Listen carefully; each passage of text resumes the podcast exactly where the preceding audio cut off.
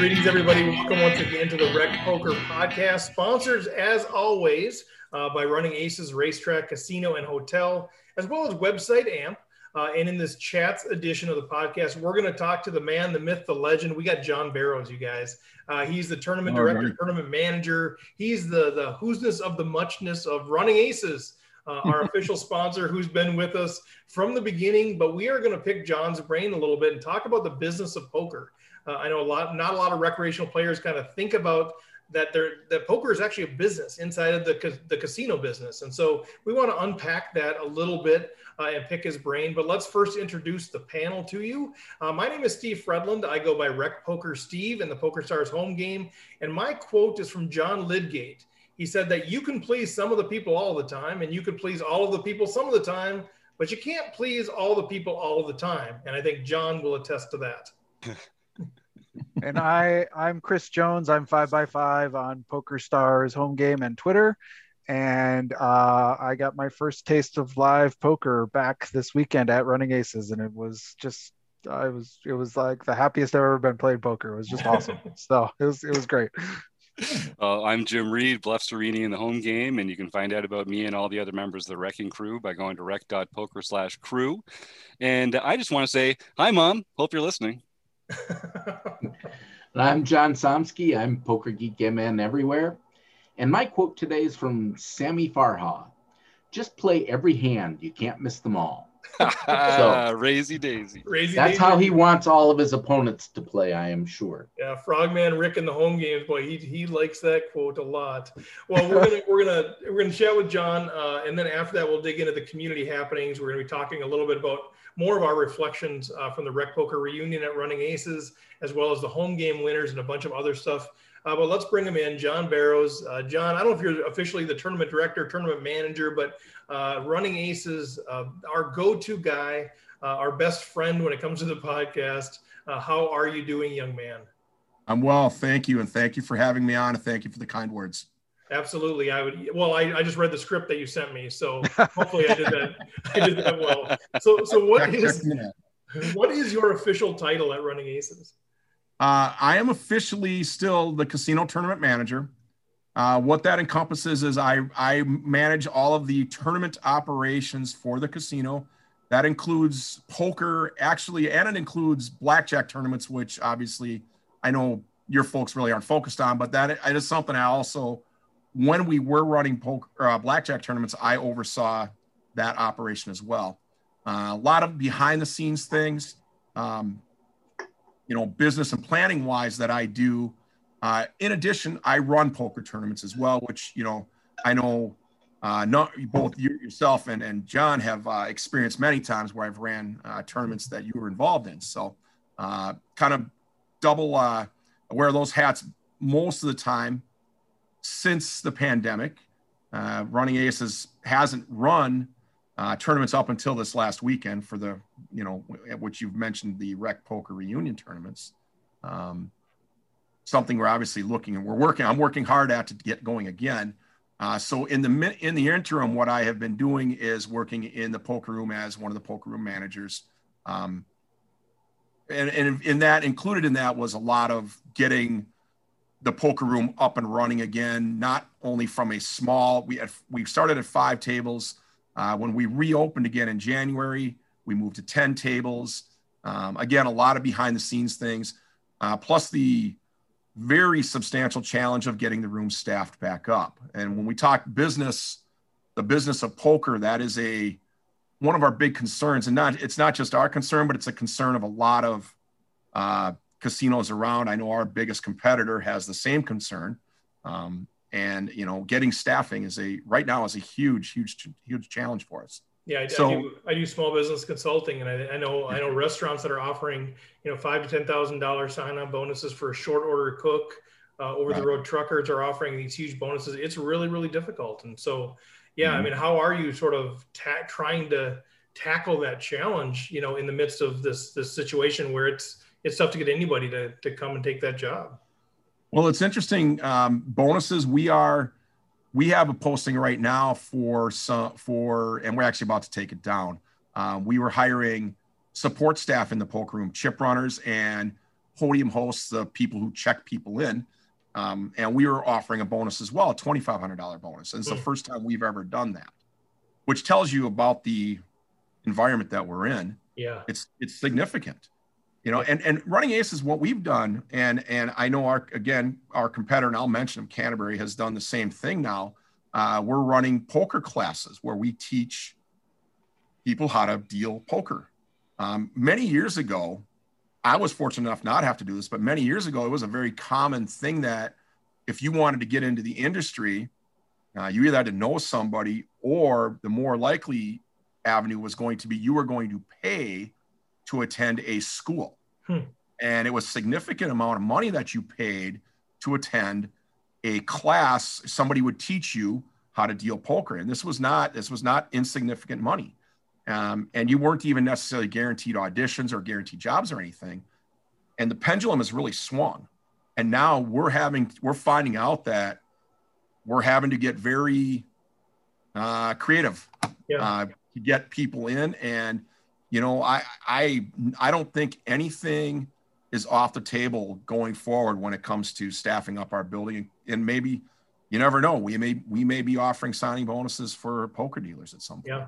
Possible. Yeah, well, it's you know it's the nature of any business, right? It's, it's ebb and flow and dynamics change, and I think the general population that hasn't been a business owner, hasn't been a business leader, doesn't really understand that, and so we we run into these situations where you know poker players that maybe haven't been in that situation don't really get um, why is this so hard to get dealers? Why is it you know why can't we have 40 minute levels on a $50 tournament with no rake? Like I don't I don't understand why this is so hard. Like my buddy does that in his garage all the time. You know, I mean, exactly. you know, they're, they're not thinking about the, the business of poker. So that's why we wanted to have you on. So I want to talk a little bit about let's let's start about, you know, kind of kind of where does poker fit into the landscape of casino profitability? I know that you know running aces is different from any from every other casino. There everybody's different, but you guys have harness racing, you have table games, you have video poker, you have live poker, you know, which is cash and tournaments. So talk a little bit about where does where does tournament poker specifically fit into the the profitability matrix, if you will,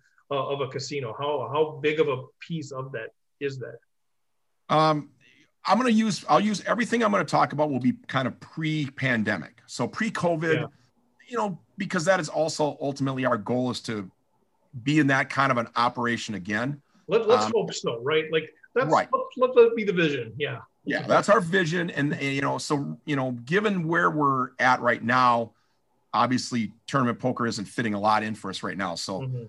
prior to the pandemic, um, you know, for for running aces specifically, and I, I know others might be a little bit different, but running aces, um, for lack of a better number, poker represented about oh, maybe 10 to 15 percent of our total uh, gaming revenue. Um, most of our gaming revenue comes from table games, uh, and, a, and a very small uh, slice of our gaming revenue comes from uh, the harness racing uh, proceeds. And then obviously there, when we have some other, you know, we have some other things that are, there's a little bit involved in, but Mhm. very, very, very little in that, uh, you know, in that regard. So, um, where tournament poker fits in um, for us is we always managed tournament poker in terms of the business side as I won't, I don't want to use the term loss leader because we didn't lose money at it. Mhm. However, we looked at it as a way to really bring people into our operation. Um, if you go back seven, eight years ago, uh, we were, you know, we were struggling as a company, and um, you know, one of our one of our my predecessors, uh, uh, Tristan Wilberg, who's one of our shift managers now, Mhm. um, he, he had a real he had a real nice vision for what poker tournaments could be at Running Aces, and really started to get that going as a way to drive traffic into the building. So you you know we you started seeing us do a lot of things like thirty dollar tournaments, Mhm. you know where where players could come in and play a poker tournament, get four to five hours of legitimate poker play with legitimate dealers, uh, an actual tournament director, at the cost of thirty dollars. It's just a just a fantastic uh, value. Um, we obviously weren't making money out of it, but we were driving traffic with it. Uh, he developed our free roll as well, which we had on Monday nights, uh, and the free roll actually ended up being uh, from a from on a weekly perspective was our most popular event and drove a lot of traffic into the building. And what we ended up finding out was it became a great vehicle to help rec players become get into those move up levels because we started using the the free roll to drive business to our multi-day events right uh, our niche has kind of been with multi-day events has been that you know that 200 300 up to 500 dollar buy-in a relatively affordable level for the rec player. And so we really started focusing on giving away seats getting rec players into multi-day events. And all that did was just push and push and drive our those monthly main events that we had you know through the roof. We did mm-hmm. did fantastic for them and the revenue actually became pretty solid out of them as well. So definitely there is a place for tournament poker uh, in any casino i think um, and i and for us as well and um, we we even have some private conversations going on right now about what's the state of the poker room and where is it going to how are we going to expand it to make it work so mm-hmm. the good news is those things are going on still. There's definitely value there and it fits.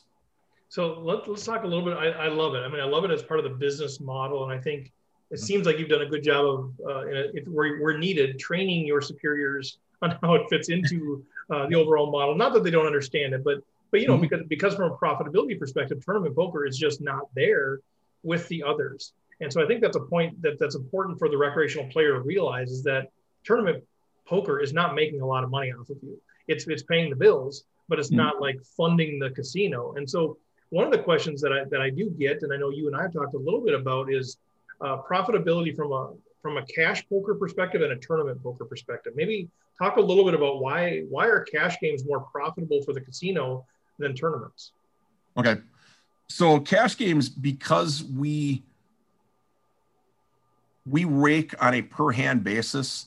Uh, cash games become such a hand hands per hour kind of driven business where whereas the tournament tournament poker is a fixed revenue amount we know once that tournament buy-in's done we know how much revenue we're getting mm-hmm. and at that point it's how long is the tournament going to take and your your so your hourly rate in terms of revenue depends strictly upon that whereas cash game revenue it's as long as the cash game's on, we know open, we know we're going to make a, a rough ballpark uh, figure. Uh, it tends to be higher. Actually, it's quite a bit higher. Um, and you know, short of you know getting into the actual physical numbers, mm-hmm. it's strictly a volume perspective. We're cranking out, and cash games are cranking out 30 to 35 hands per hour. You know, many of them which are raked three quarters to full. You know, anywhere from so we're raking three to four dollars per hand. Uh, whereas in tournament poker, we don't care about hands per hour because the tournament players have played, they've paid. So at this point, their hands per hour is kind of on them. Um, you know, and a lot of tournament players prefer to pay to play at a slower, slower pace, which is why they like tournament poker. They can be more analytical. Uh, they can work more on, you know, many of the things you're you guys talk about on a weekly basis, reads, uh, you know, how do they how they level set and all, all of those things. Um, so, but what it's at, what ends up happening is it takes longer. So, mm-hmm. you know, and for us, time truly is money.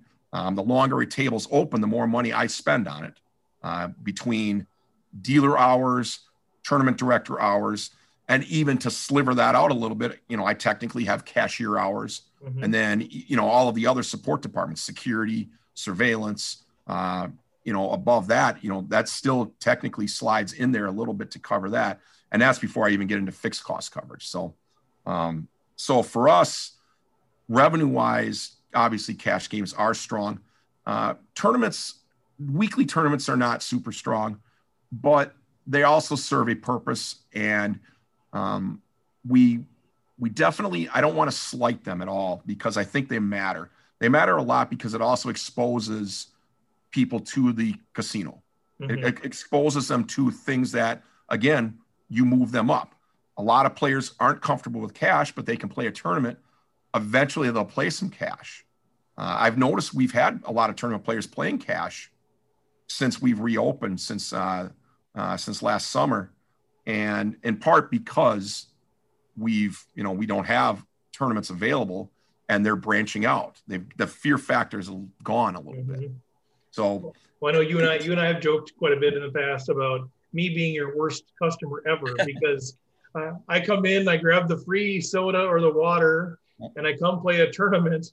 And then when I'm done, I leave. I walk past the blackjack, I walk past the cash games, and I just walk out the door like I'm your worst customer ever. But uh, I was, so for you guys, part of the challenge is figure, okay, well, if if tournaments are a way to get people in the building to then also you know, hey, man, there's there's horse racing. We should go check that out. Or there's we should go have dinner over here. I should invite my friends over to do this or play blackjack. So do you guys, as part of the business, I assume with players cards and that sort of thing, are you able to to track some of that? I mean, more than anecdotally, where you're saying, hey, I noticed that you know some some tournament players are playing cash tournament or cash games.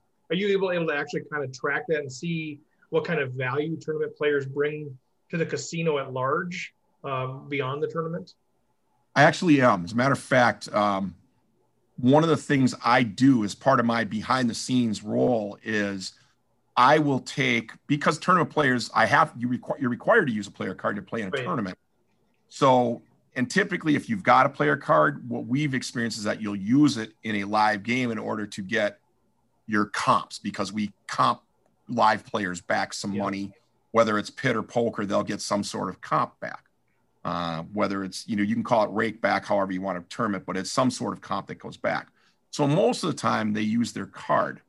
So one of the things I do is I actually will take all of my tournament entrants and then measure the amount of cash game play that they will play in that particular day.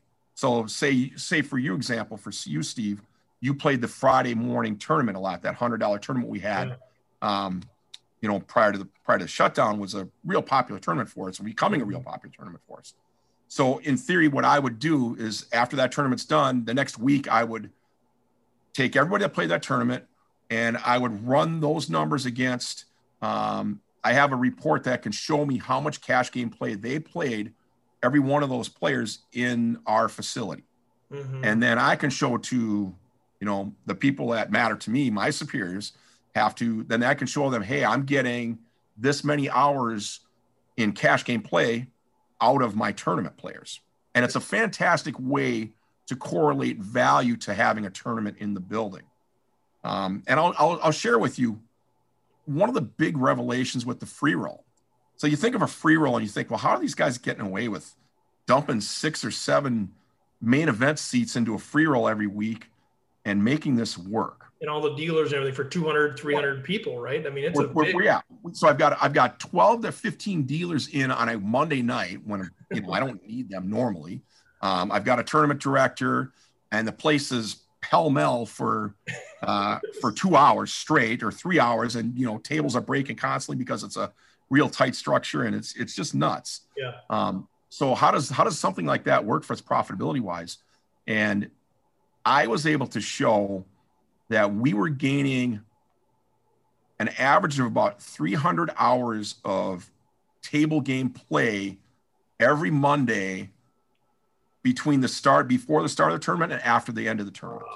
Mm-hmm. So on a night that normally would be a pretty quiet night for us, um, and that's just a rough number, and that's just an example mm-hmm. of how we were able to correlate why this is a good event for the players and for running aces. You know, because again, it exposes the players to oh, yeah. a venue they don't normally get. They a guy that's a rec player who's you know literally his his his recreational budget is um his rec budget might only be a hundred bucks, mm-hmm. but all of a sudden he wins or he's one of the top five on a Monday night, and now he's got a seat into a 280 event.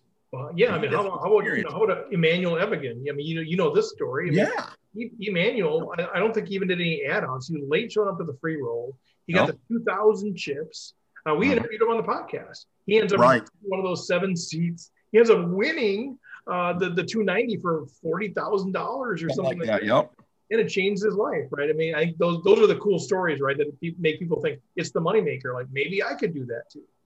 It is, yeah, and it does. It gives us that. It's funny you mentioned moneymaker because that is exactly what this is. It's still the moneymaker dream, except really in a live event. Yeah. Um, you know, and and I I can't wait for it to come back. Um, but it was a great, and that's the so from business perspective, it shows you the value of tournaments.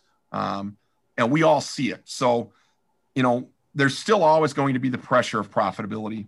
Hence why structure ends up tightening. Something ha- always has to give because costs do go up. Yeah. So you know, and you, that might be a great segue into the other topics. Right. That, that's what I'd love to talk about. Uh, you know, and I, I, think you know what it's very shrewd of you to connect those dots because I think it's not maybe intuitively obvious to everybody to connect those dots, and I think that's important that you do that because as a tournament player, we can't lose tournaments. You need to keep fighting for us, John. Um, but, but yeah, I think I think um, um, I just lost my train of thought. Uh, what were you What were you just talking about, John? Talking about the, the costs going up, costs going up how do we manage costs going up while at the same time making the value of the event still good for the player?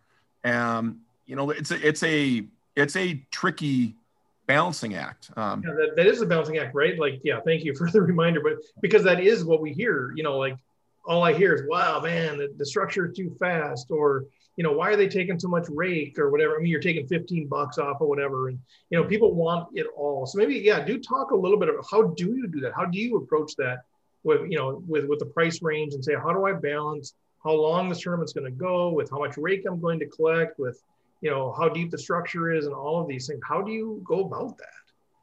So basically, I've tried to, what I've tried to do, and, and not every house is going to be the same way. Every other, other casinos may do things differently. Certainly, they probably do things differently.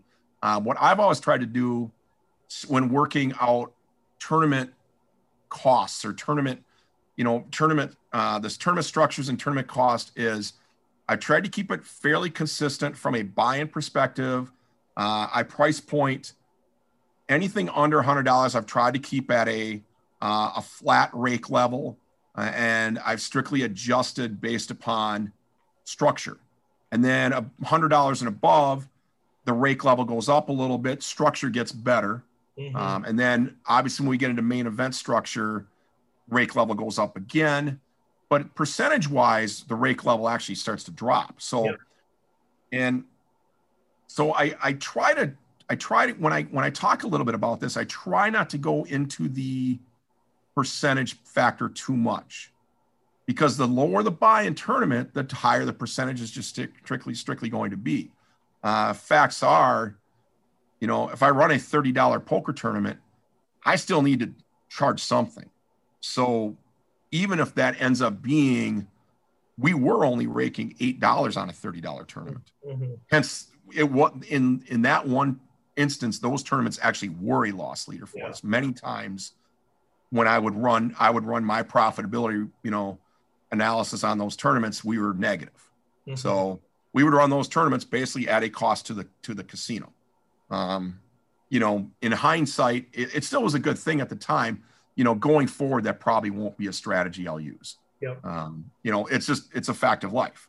Yep. So, having said that, so as a percentage, you know, we were looking at a little over twenty five percent back then. Mm-hmm. Um, and then I think our biggest percentage that we would rake was the $50 event, our $50 tournaments where we were raking $15 on. Yep. So basically anything between 50 and 99, I'll use 99 as the number because we, we have a $99 buy-in, but anything between 50 and 99, I raked 15. dollars mm hmm So percentage wise would change um, just on buy-in, but the rake stayed the same, level stayed the same. Uh, so the buy-in ended up becoming more of a function of trying to get people in at certain times of the day. Tends, you know, buy-ins tend to be a little bit lower morning times. It's it's a different crowd. Uh, you can have a little more of aggressive buy-in later in the day. So those 6 p.m., 7 p.m. kind of start times, uh, you can have a bigger buy-in because you tend to get, you know, a little bit more discretionary dollars coming into the building. Mm-hmm. So that was my that was my goal when I would really set those structures up was to think about where, where the where the right buy-in level should be, and then what the rake structure should be going along with that. Yep. And then considering, you know, that, and then I'm pretty happy to say up until, you know, up until now, we haven't really raised our rake structure at running aces in a long time. So that was one of the questions I had for, had for you. Is I mean, I know you haven't. Like as long yeah. as I've been around, which isn't right. the whole time running aces has been open, and I'm like, what I'm pretty well aware of what like the cost of living increase and what you know, it has been over that time. And so presumably uh, your costs for overhead, for electricity, for dealers, for benefits, all of those things have been increasing every year and the rake hasn't. And so what gives? Like, how, how do we do that? I know that's not a sustainable business model. Right. So two things occur with that. Um, and I'll, I'll, let's talk. The minimum wage is always the great, the easy one that everybody kind of understands because they know where minimum wage is at. And our dealers are tipped employees, but they get a minimum wage as well. Right. You know, seven, eight years ago or 10 years ago when running ace or 12 years ago when running ace opened, state minimum wage, I think was $7 an hour or 675 or something. Um, now it's 1008, I believe is the number. Um, but yeah, you're right. Our rake hasn't gone up. Mm-hmm. So in order to make the tournament even kind of keep it level in terms of net revenue, you could pull you can pull levels out, you can take chips out of play, or you can raise the rake up. Um, so I've I have tweaked levels a little bit, um, enough to where we we've been able to keep the tournaments kind of at the same numbers in terms of profitability. However, that number those numbers have gone down. Like you know, when I use the thirty dollar tournament as an example, um, it was becoming in 2019 it was becoming very apparent that in order for that to be profitable, I had to have 150 entries mm. which is just mind numbing. In order in order for a tournament to be profitable, that I have to have 150 entries. That's like you said, it's not a sustainable business model. Yeah. So at some point, something was going to give. Um, yeah. But you know, so coming out of the pandemic, um, you know, I I and I don't think this is going to be a surprise to anybody, but our rake is going up a little bit. Um, when we do have tournaments back, but I don't think I think it's going to be a it'll be a pleasant surprise for people when they do see the rake structure. Um, so I'm happy. I'm pretty happy about that so far. It will be going up, but it won't be going up so much that people will be offended by it. Um, and I think you know this weekend was a good litmus test for us in terms of structure and kind of gave me some ideas about how I want the structure to look going forward. But the structure that I have, I think, in place in general, I think is going to work pretty well. So um, I'm pretty happy about that. And I'm, i actually kind of can't wait to get it rolled out at some point. so, and, and I think that's one of our one of the roles that we want to take on too is to help help people understand why rakes do go up. Like I think sure. the, the, people that aren't really close to it don't really get it why the rakes are going to go up. And this may be a great opportunity for you to do that, but to just recognize that expenses have increased dramatically, the rake needs to increase dramatically. And I think I know you're looking at it really from a from a business perspective of, as a business owner, business manager, business leader. And I know I've looked at, at structures from a user perspective and trying to find a metric that actually makes sense. Uh, I know different people have different ways to look at it, but I tried to break it down and said, okay, what are the what are the average expected number of hours I'm going to play in this tournament to reach the final table? So that's kind of how I look at it. And then I look at what is the cost per hour? What is my overall cost per expected hour if I reach the final table? Uh, and I should reopen this whole thing, but I did a, a, broad analysis. And this isn't just because you're our sponsor, but Running Aces was always on top of that thing. And so when you look at because because your structure was so much better uh, than than other local tournaments, at least the ones that I looked at, and so I knew that I could actually, as a as a hobbyist, um, I could pay less per hour to come have somebody bring me drinks, deal to me. You know, I mean, what what a great thing, right? And right. not have to create a poker tournament myself. So, uh, you know, kudos to you for that. But but I want to open it up. Um, any questions from the panel? Chris, it looks like maybe you've got a question or a comment. Well, the only other thing I wanted to add to this, because the other, you know, I, John, I'm sure you're more familiar than I am about how uh, wonderful poker players are, but how they also like to complain about everything.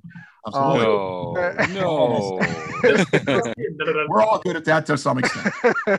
but I mean, I think the other thing that you often hear from people, and I think uh, people got a little spoiled even uh, with COVID and some of the rules that went into place, is like, why can't we always be six-handed or seven-handed mm-hmm. why you know i think people were like and then you know some of the walls came down and it said well why don't we just stay seven-handed and maybe you can talk about mi- that mix into the dynamic of between rake and structure and buy-in and then also how many players you have at a table especially for tournaments like how sure. that plays into the mix so the volume of player per, per table really will drive as the manager, for me, the total amount of uh, table hours that are open for the tournament, which is my cost. So obviously, the fewer players per table, the more table hours I have.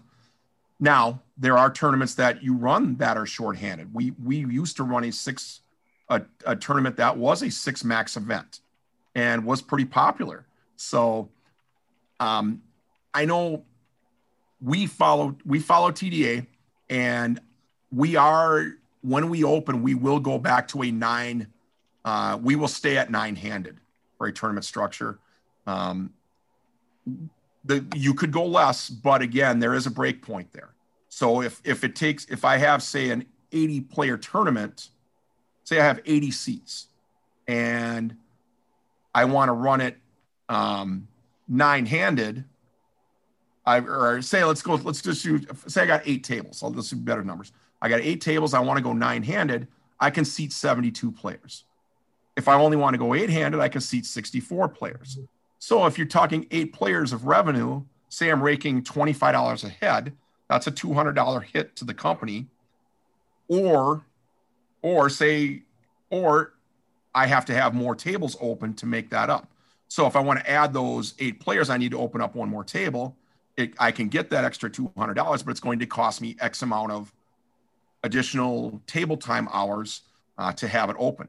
Um, and then it may get into, now you get into other cost factors too, some opportunity costs.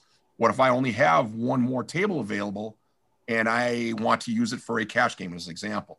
So do I give up that opportunity of that cash game revenue to have that tournament open? Um, there, so there are, it's not just these, if it's just a simple, well, just open another table thing. Well, that's an easy that's an easy decision to make if you know assuming you've got staff available et cetera. But if it, it's not always just that simple. Sometimes it is opportunity cost. So that is that's an important um, and probably one of the more um, overlooked factors when making those decisions. So in general i'm an i'm a proponent of generally having a eight to nine handed tournament is what i would prefer to have as a tournament director. Um, just from a management perspective, also, um, it makes um, it makes running the tournament a little more um, a little more predictable. Uh, those six max tournaments, they're fun to play, they're fun to run, but boy, you can get really tricky with trying to keep tables balanced. Yeah. And you start bouncing players back and forth. And I know you've probably many of you've probably experienced this, but there's nothing more frustrating than getting moved and then all of a sudden, guess what? You get moved 10 minutes later, and then you get moved again. And I'm I'm here the I'm the director, and I'm sheepishly coming over with a rack of saying, "Well, I gotta I gotta have you go. You're the big blind coming up. I'm moving you, and I've already moved you once, and you're losing value now because you're yeah. in theory losing hands." Um, and, I prefer coming, not. We see you coming. We're like, "Who's in the big blind?" Oh, right. And it's everybody knows the look. They all they all see the look on my face and they know what's coming and you know it's an unavoidable thing and i you know one of the things i really tasked the running aces tournament team was with was is to be active and be mm-hmm. aggressive make keep tables balanced and i thought i thought we did a pretty darn good job of it and you know in main events even daily events i really pushed to keep um, tournaments balanced tables balanced it was something I heard coming in when I first took the role over back in 2018. And I really focused on it. I think we've done a really nice job of that. So, um, and it's something I will continue to focus on. Um, so, so yeah. there, I mean, I hope that it, it's kind of a lot of talk, but I hope that covers kind of the whole process of why I want, why you want to keep the tables um, as many handed as possible to eat, at least open up. Now, I will tell you this: we are going to be nine-handed going forward. Uh, we were 10 handed prior to uh, the pandemic. So that is one change that I am making, uh, you know, in part because I am raising rake a little bit. And TDA has, they have, that's their preferred um, tournament style going forward is nine handed, um, short of, you know, special event kind of things. Um, but they have recommended nine handed as the um, norm. And I would like to stick with that as much as possible. And plus, it doesn't hurt to have a little bit extra space at the table. I was gonna say we're all big guys here. We yeah. like to get those elbows well, and knees involved. I, I, you know, we haven't met in person, Jim, but I'm pretty big. So, and, and Steve and, and Chris can probably attest to that a little bit. Um, you know, John's not as big as he used to be, but he uh, he could probably understand as well. He's he's a lot. He's a Oh, lot. yeah. John, John's half the man he used to be. Definitely. That's for sure.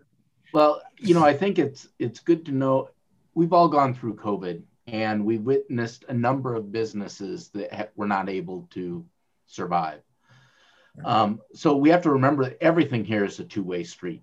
Mhm. So if if we don't, as players, make it so that running aces can make a profitable business, then we don't have a place to play. Yeah. So you know, we've got to look at it both ways. It, it would be great if they would put on a tournament that would charge one dollar a rake for a fifty-five dollar buy-in, and the tournament would run for twelve hours over three days. That would be a great structure for people. They would do it for a month and go out of business and then never do it again. Yeah. Right. So we've got to keep in mind now, it's not saying you can't push for getting good value out of your money. I'm mm-hmm. not saying that. We all want that. But on the other hand, it's got to be a win win for both sides. Right. Absolutely. Well, and you know that's why we started experimenting with with um, other kind of events and trying to come up with different ways to get extra value for players while we were still making an appropriate, you know, what we needed to make to make the tournament viable for us. Um, the the Great Minnesota, which was our August main event, um, and I don't know if you if you, if you guys recall this one, but um, it was it was an opportunity to play a multi-day event for $150 technically, and we had some you know some add-on features to that as well, where you could do a a $50 re-entry basically if you felt it. Um, so and then there was a staff appreciation that we threw in there. So in theory, you could spend up to $210. Um, but we gave a lot of chips out for it. So in theory, you could have you could have actually had a starting stack of like forty thousand chips, if I recall. And I don't remember the exact. right. Yeah. Yeah, and it was a great and but you know, but for a two day event, for a multi day event, we had twenty minute blind levels. So you can imagine what it was like to go into day two.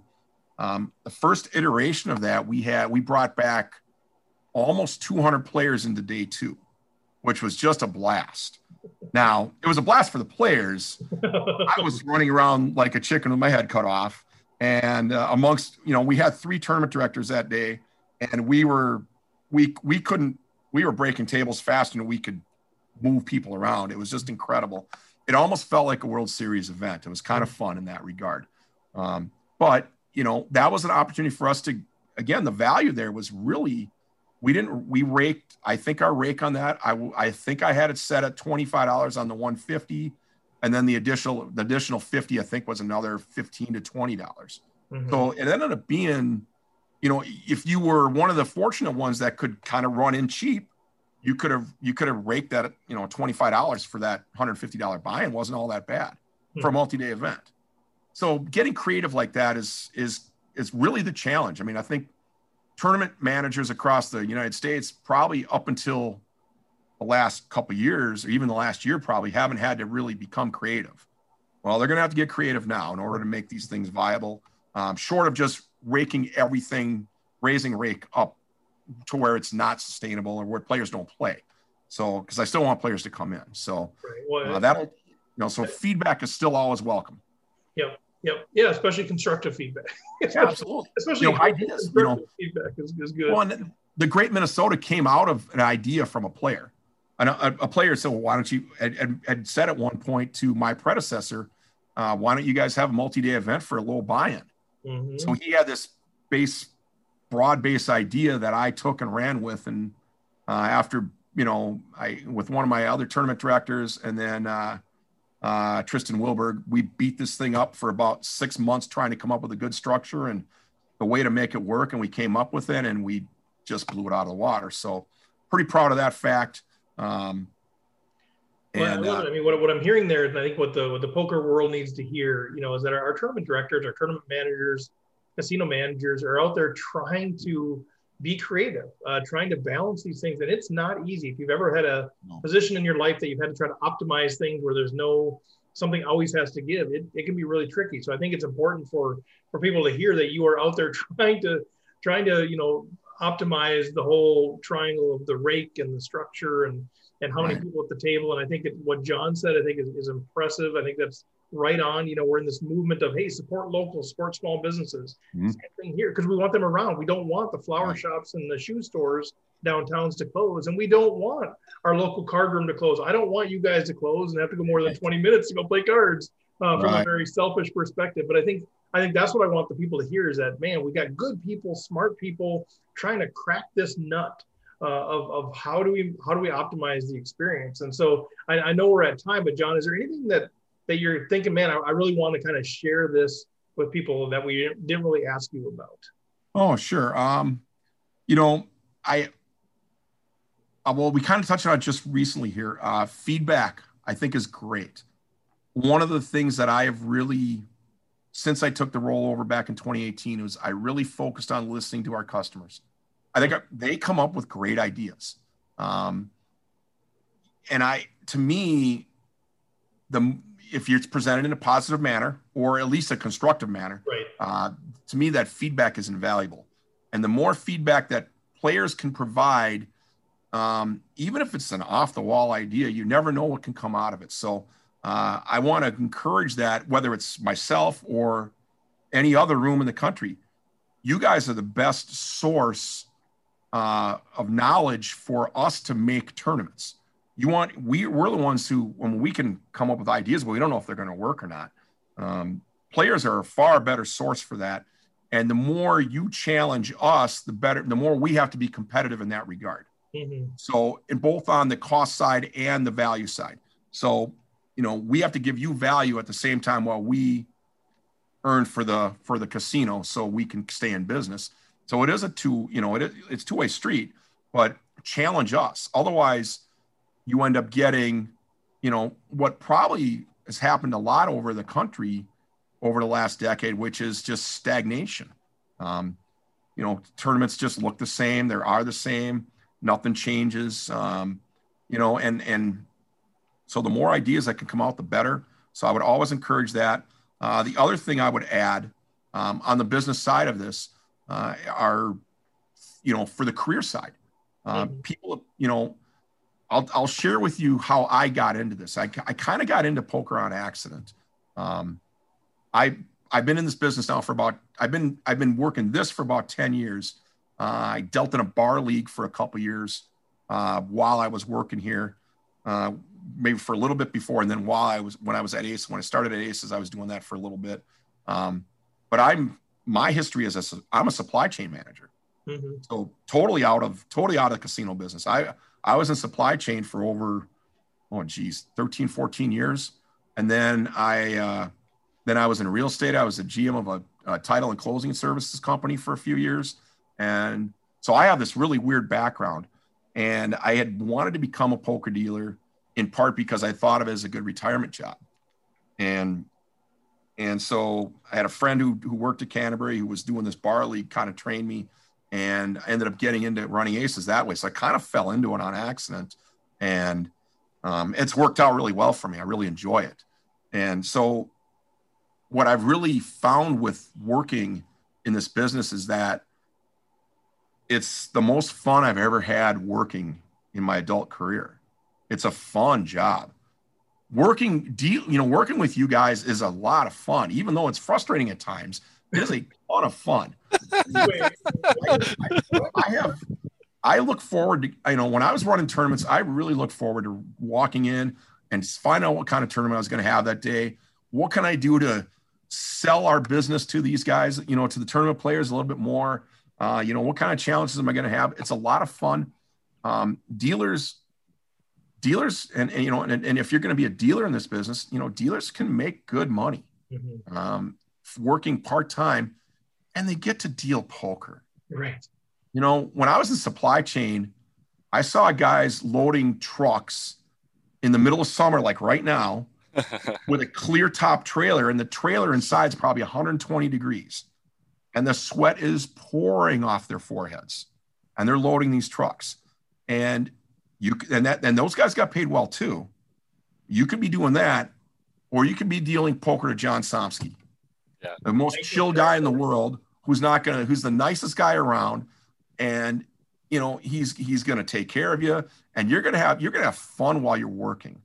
So for anybody that's ever thought about it, I would say investigate it. Talk to people that are in the business, learn more about it. There are a lot of ways to get into this business, uh, especially right now. There's a ton of opportunities, just like any other business. So if you've ever been on the fence, I would say investigate it. You know, if you have fun playing, you're probably going to have fun working in this business too. I, I would love, really- I love that. And I think, you know, as part of our partnership too, like if, if we can, if Rec Poker could play a part in that too, of if you're Sure. wondering if you're seeking guidance on would this be a good career for me or not, reach out to us, man. We, we Absolutely. you understand that as well. If it's intimidating to go to John or to the casino, uh, you know, talk to us. We want to be part of that deal too. And I mean, our, our community will help you learn the other games too, in, to supplement the training you're Oh, getting. absolutely. And, you know, so I, I do think that's, that's, you know, a partnership that we can have. So I love that. And I think, you know, dealing could be the end stage career for you. Um, Mhm. You know, that might, but that's a great career in and of itself. You get to go to the World Series of Poker if you're Right. good enough, and if your desire to do that, you get to deal some of these big tournaments that John, you know, that John puts on. That hundred thousand dollars for the winner. You get to be in big spots uh, Mhm. dealing with people, and you get to deal to people are going to tip really well in, in some of the games. Those Omaha games are crazy. These people Pretty crazy game. spots, like they're tipping really well. So I think that's a great thing, but also just getting into the industry. Um, Mhm. If you love poker, if you love being around poker, I know poker dealers have often made the best players because they, they sit there and spend hours at a time studying reads and studying uh, what people are doing and betting patterns. And so I think it's a great on ramp. Uh, if it's not the final career stage, it's a great on ramp to just being in the industry and doing something and being around something that you love. Yeah, it's funny you mentioned that about players and dealers being good players. And I remember when I was dealing, and I was it wasn't even intentional, but it it felt like I knew what everybody had. Yeah. And it, it Mm. taught me what it taught me Mm. was what for and and for your guys, for your audience, what I learned the, the lesson from that was pay attention. Hmm. If, if you're a player and you're not paying attention, you're missing tons of information. You know, because dealers have to pay attention. We don't have a choice when we're dealing. Right. So I got the cards and I'm dealing my cards and I'm running my game. I don't get to watch the TV, or at least if I'm a good dealer, I don't get to watch the TV, or I don't get to talk to the waitress, or I don't get to look at my phone, or I don't get to, you know, talk to the guy next to me about the football game, or you know, any of that. I've got to run the game. And what I discovered in that process was, boy, I can I know what everybody's got, or at least I think I do. right. So that was a big wake up call for me. So if there's no lesson out, if nothing else comes out of this, I think your your audience, um, all the people listening to this, they can take away that you know when you're playing at a poker game, doesn't matter if it's tournament or cash, put your phone down, quit watching the TV, watch what's happening, watch players. I mean, you learn a ton of of what's going on. Yep. And you know, and then for me, as the guy working in the business, it made the game that much more enjoyable because I can see, I can start to see what people are doing. Yeah. And oh, this makes sense now. Oh, that's why. Mm. And so, Yep. And then if you're You know, dealer, as- don't don't say that in the middle of a hand though. Hey, Yeah. you like still, you sit there, still sit there nice and quiet. And you're like, hmm, I this guy yeah, you don't say that out loud. Right. So, well, John, I mean, it's, it's always a delight. You and I have talked for hours already before. We'll Absolutely. Hours again, and uh, we could talk for hours now. But this this is so good. I hope it just gives some people a little bit more insight into the into the business side Sure. of poker. I think your your final two comments about feedback is welcome. Like if it's intimidating to get a hold of John, get a hold of us. We'll pass it on. But but John, Absolutely. you know, I think that's important. Uh, and then the whole like the career side is is important. Um, and that, that's part of how we run the business. But you know, as we kind of wrap up here, how how do people get in touch with you if they say, you know what, John does seem approachable, and he is. I can attest to that. I have ideas that I think are helpful. How do they actually reach out to a casino manager? So I'm sure every casino across the country has a couple of basic ways to get a hold of them. We have we have an email feedback piece that you can that any customer can go to. and I think it's just info at runaces.com. It's literally that email address, info at runaces.com. Um, and you can always reach out and just make comments or ask questions. Um, and we get a fair amount of questions regarding tournaments through that through that um, that outlet already. Um, and Steve, I'm also comfortable sharing my email address with you guys. Okay. You can go ahead and you you have it, so you can go ahead and yeah. share that however you want. Um, I don't know if you want to run a sidebar or whatever, but you know, yeah, we'll, put that, we'll, put that, in the show notes. We'll let people sure. know. That. Yeah, and and you know, your your you know your audience is they're free to reach out to me at any point and ask me questions about anything. I am absolutely open and open to uh, to anything for them. Like if I can answer questions for them, great. Uh, if they've got comments or or um, or or even want to talk about the business, you know, about working in the business, uh, whatever I can do to help out. Well, it sounds good. I mean, I know you listen to all of my wacky ideas from charity tournaments to yep. rec poker reunion to everything else. So uh, you're always open to conversation. They don't always work out, but uh, you are open to that. So, so John, I just want to thank you again for being on here. Thanks for I mean, you and the Running Aces team. I'm just an amazing partner for us. Uh, we love that we get to champion you guys every week, and we love that we get to have our reunions there and all that stuff. So, man, thank, thanks for all you do for us and for the poker industry in general yeah, glad to be part of it and glad that you guys could have me on. Uh, John, it's good to see you again. Chris, I hope yep. you had a good time this weekend. Jim, I can't wait to meet you in person. Count on it, buddy. Looking forward to that. All, All right. right. Well, there he goes, John Barrow. John, you can feel free to drop off. We got some uh, some other things we're going to take care of, but uh, we'll be in touch. Thanks so much for everything. All right, sounds good. Take care. All right, well let's let's uh, listen in on what uh, Jonathan Little uh, has to say, and then we'll come back with winners of home games uh, and we'll talk a little bit about more some what's going on in the community here. Ever wondered whether you should call a preflop raise or three bet instead?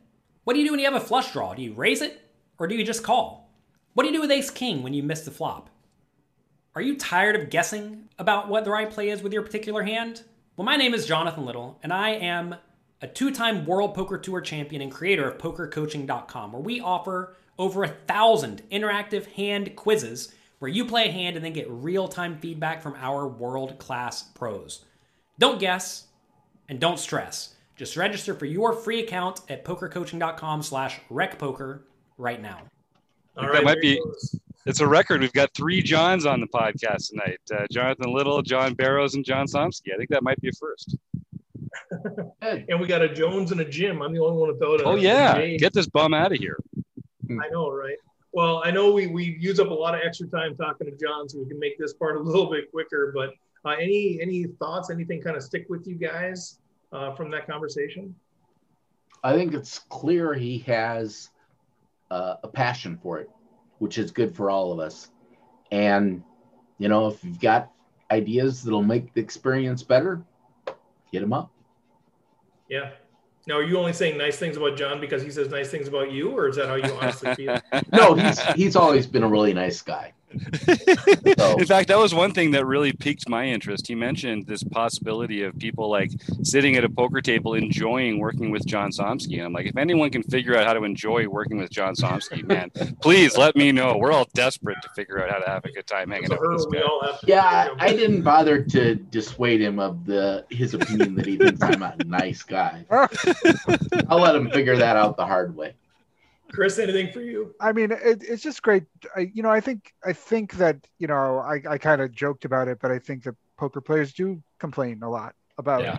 about rake, about structure, about you know everything because we do want to just be able to like basically play for free with hour long levels where you know we get all uh, we want everything but I'd like it to be six handed, please. And like, right. there is some sort of balance in there that we've got to like become aware of and cognizant of that you know you're going to a business they're paying people to deal to you um, and uh, there's a whole infrastructure and cost involved with doing that so uh, it's really good to think about that and it's really good to understand that there's people like john who are mm. are cognizant of that and are trying to work creatively to you know still create player friendly environments and structures and uh, kind of listen to what players want. So uh, it was a great conversation. It is interesting. Like it's where else do you go and have the same experience? Like if I'm going to go in and I'm going to, I'm going to order sushi and it comes with, I don't even, I don't eat sushi, but I don't, it comes with three rolls or something. and it's twenty dollars. I have no idea if that's good or bad. Am I going to like say, you know what? I think I should get six rolls for twelve dollars. Like, I mean, it just feels like you know, for some reason, poker players have this this freedom, this license to to know better. But you know, we were we wouldn't really do that at restaurants. Um, you know, because we just trust that they're charging us the right amount. So it's it's interesting. But uh, you know, John and I have had a lot of conversations about the the nuances of, of where poker fits into the business, and I think it's I think it's fascinating. Uh, and I think as much as we can help support with awareness as well as like you know research or whatever to help support you know the, the value of the tournaments in the casino, I think that's how they're going to stay alive. So, ahead, you know, I, one of the the last thing is like I, I think it would be kind of fascinating to sort of talk to some of our members too, because you know, like I, I I don't know even if you ask me, do you want a higher rake with a better structure or a worse structure with a lower rake? Or you know like where where do people it's sort of an interesting i mean like this yeah. is the dilemma that tournament directors have to face all the time. And uh, i don't you know i if i had to just like pick and choose what mine optimum was i you know i don't even know where i'd land i've done some of that work and i should pull it out at some point but it's sort of like okay well nine handed to eight handed that's 10% higher cost so do you want a 10% higher rate instead of $5 or you know $20 it'd be $22 is, is that not that it's perfectly right, right or and is that worth it to have a to have eight handed play, which you like better? You know, I, I don't know. Right, eight handed, but you lose two minutes off of each level. You prefer right. that, and I think I think those are interesting because it is give and take. Now, trade offs. What's that? Yeah, no, that's it. Trade offs. You know, it's like different players have different preferences for these kind of cusp cases. Where it's like, where where is the value present for for certain people? I think that's now really we're going to get into utility theory. Now you're really yeah, that's right. We all have a different utility curve of those different things. So exactly. There we go. He'll get me going, but but good stuff. So let, us get into some of the community happenings just real quick. Uh, you know, we had a great time this weekend. We talked about it a little bit. We had. Uh, a few of us participated in the in the harness racing. They gave us some some bets so we could learn how to use the machine. It was pretty fun. Um, you know, I, I, had a great time playing the ponies and just sitting outside. And, I, bet on the I bet on the five horse every time. It never came in. So that, that is that's not a good strategy. No, you got to bet on the 55 horse. You need a real big track for that one. yeah, Chris ended up playing cash too, so I was placing his bets for him when when he, once he got seated. It was like, yep, five horse to win every race, and he didn't get in. Uh, my strategy now listen listen very carefully. My strategy turned out to be bet the number one horse to win and also the number two horse to finish first or second. Um, and the theory behind that is because then I wouldn't forget who I picked when I was watching the race. And I taking a slip out of my pocket, go, well, get a six horse to show. So one to finish one, or one, two to finish one or two. And I made yeah, pretty much. You, yeah, you won. You won money doing that.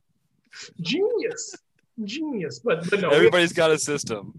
We had fun, you know, that we had dinner, we had the races, then Friday we had dinner. Um, and then we we had the tournament, which which capped out uh, what we could what we could fit in four tables. Saturday morning we had breakfast, and then we had the the tournament. A number of people showed up to those meals. It was just super fun. Uh, the whole thing was super fun. Uh, Troy Graffentine was our inaugural invitational champion, beating Andrew Feist Heads wow. up. Andrew was one card away. It was so close. five, Tournaments five. are cruel.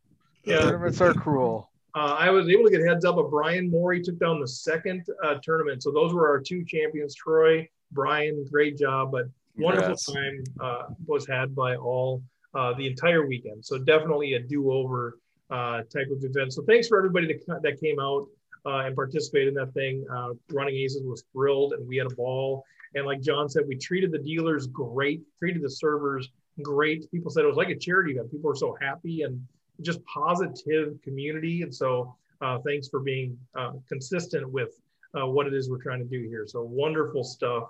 Uh, with that, why don't we turn it over to Mr. Somsky, who of course has Mr. Barrows convinced that he's nice as well. John, what do you have to say for us? About uh, anything or? What's your thought on you know i know Jim's stoicism you could go down that yeah do it. Yeah. Well you know i was going to have a long uh, philosophical debate here but we are running a little long on time so i think i'm, I'm going to just actually go to our home game uh, winners. So we had our no limit hold'em championship series on wednesday june 2nd and now then, KB Doug Behrens hey, won nice, his Doug. very first championship event. Nicely done. Then uh, for our daily series and the nightly events, Kabuloshu. Uh, I think, I think you got it. I, I think that's exactly how it is. I don't know. I, I I really apologize for my hacking of that name, but Adelson Neves Wernick got his uh, very first nightly win, and he just joined like within the last month. So yeah, where's a where, do you remember where he's from? He's an international player. He's from Brazil, and we were three-handed in that tournament, and it was the two of us and uh, Roger Lamp, I think, or was it Roger Shoot? Oh no, I don't remember now. It was one of the great Rogers at Rec Poker, and uh, it, I, I cannot believe these guys were just bringing the heat um, every single hand. I remember that one. That was a big one, and I've seen uh, Adelson in a bunch of the tournaments since then, so I think they're going to be a regular feature around here. But I think that's our first Brazilian winner, John. I think unless you know Oh. otherwise, right? That could be. I do not. Yeah. That's one of the stats I do not track Yeah. is the location or birth dates or addresses or zip codes of any of the players that. Yeah, I just happened to notice it in the home game. So congratulations. Yeah. Yeah, very nicely nice. done. Then I don't know if we're going to be shipping any merchandise down to Brazil. I mean, we can talk about that. But if we do, can we just take a second here? Because I don't want John to get too comfortable. Like, I know that the black and yellow looks good for Steelers fans everywhere, but check out the silver fox over here. Look at Steve Fredlin rocking the black and white. Damn, Steve, you're making it look good, man. Um, it's no, it's thank you. It's it's a good looking shirt. I, I I started wearing I wore the polo up to Fargo and I'm like I kind of like this. Uh, I'm not really always a polo guy, but I, I kind of like the feel and it looks crisp. Uh, Yeah, really late- like. Ladies, I'm telling you, check out the YouTube version of this podcast. I hope you're not just listening because you're going to want to check out what's happening over here in the corner. I'm gonna get Tracy. Jim is on the list. oh, he's not he's not available, ladies. He's taken. But you know, feast the eyes is all I'm saying. 30 years, baby. I'm taking. But it was it's fun. Yeah, the merch part of it's fun. John, that that is uh, Jim that derailed that one. Sorry, John, were you in the middle of something? there? That's all right. Well, June 1st, Rabman 50, Rob Washam Yeah. got his first nightly victory for the year. Take it home, Rob. Represent. Fourth lifetime. Hmm. Uh, then Rick the Good Dog, Rick the Rock, Rock Oman, got his first nightly for the year. Sweet. Wolfman 109, Adam Wolf, got his second nightly for the year. Papa Oh. Barks, Go Adam. Dave Barker, got his first nightly for the year. Yes, sir. You need to We gotta- interject there, John. I, I apologize. So I'm a little bit disappointed in what happened that night, however. So Dave Barker gets a hold of me around 8:10. The tournament starts. How do I get in here? My account's been suspended. Forget- he didn't, you know, it wasn't tracking what we were doing. So I'm scrambling from 8:10 to about 8:30. Not yet. Okay.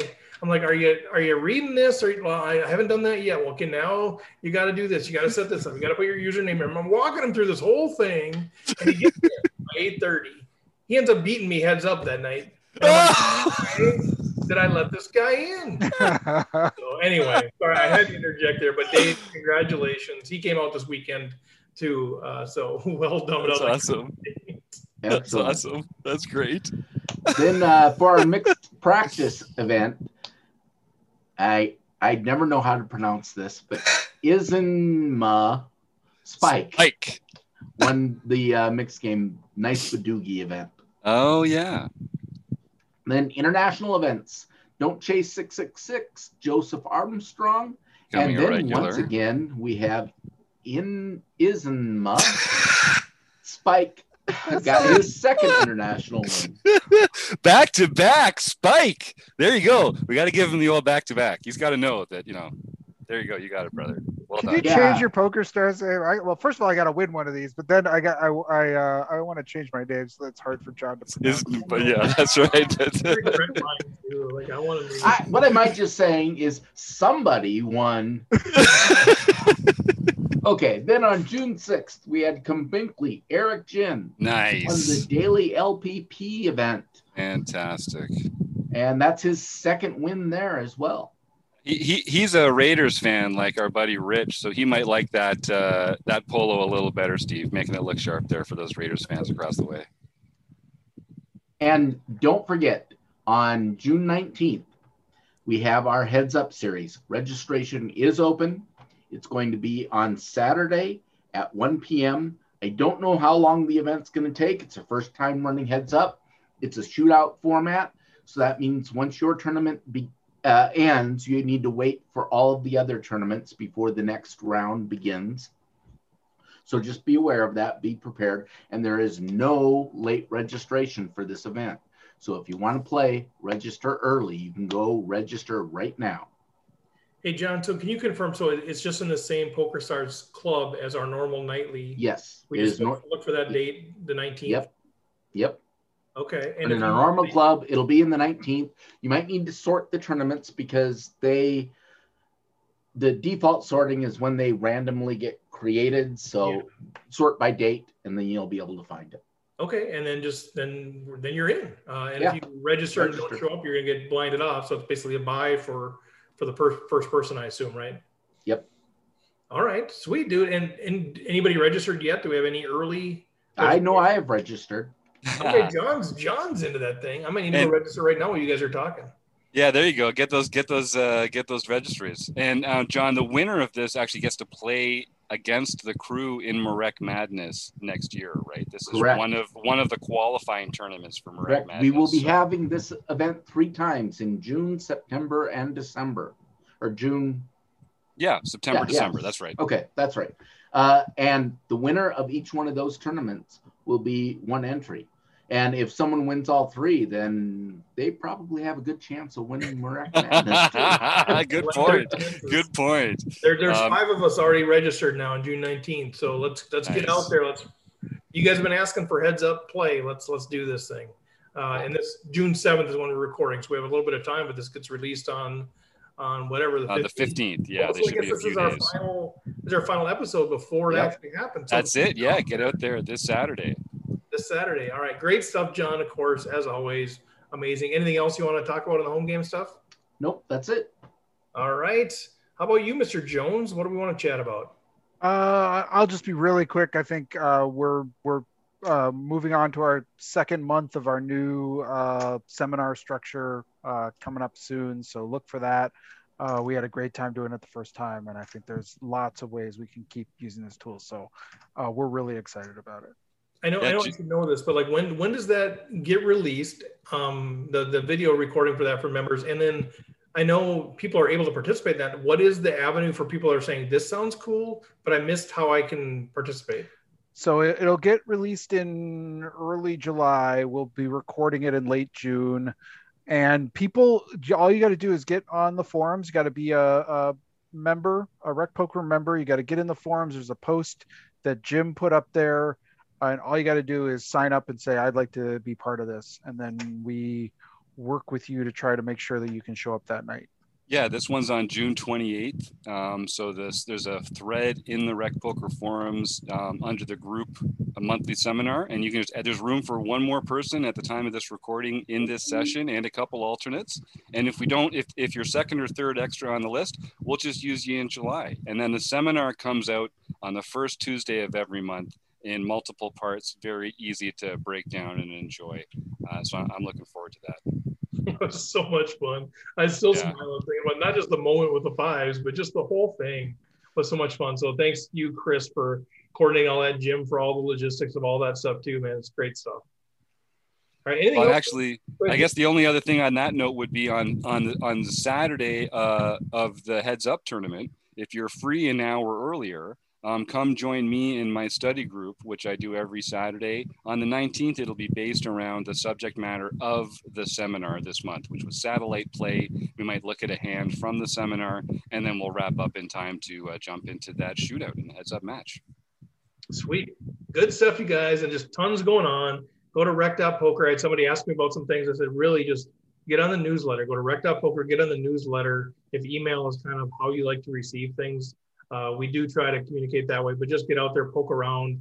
A lot of cool stuff. We're continuing to make improvements uh, in the site and the content and the streamlining of everything. So uh, go out there and check it out. And if and I do have people say once in a while say, how can we support what you're doing? There's different ways you can support us for sure. Uh, if it's financial, if you're willing to do financial, become a premium member. You're not going to be disappointed in all the stuff that you get, but even if you're just doing it as a way of giving us 15 bucks a month to help us do all the stuff that we're doing, because you know, we're just volunteering to do all this stuff. Like, like that's a great way to do it. Uh, if if it's more like social media related stuff, like like just be one of those people that whenever we post something, like, retweet, share, do that comment. That kind of stuff is huge. Uh, write a review for us out on SoundCloud or wherever you listen to your podcast. All of that stuff is huge for us and huge for the algorithms. If you think the world needs to hear more from us, maybe you don't. Uh, but you, uh, those are ways that you can do it. Honestly, they don't cost you anything. They cost you a little bit of time, uh, and it means the world to us. Uh, that encouragement, but also just the the algorithm help that that gives us uh, out on social media is huge. So do those things uh, if you want to support what it is, whatever it is that we got going on here. So. Jim, I think I'll, I'll cue you there for the music. That'd be awesome. But uh, thanks, John Barrows, Running Aces, uh, the great folks there. Chris Jones, John Somsky, Jim Reed, great stuff. Uh, thanks for Running Aces, Racetrack and Hotel for being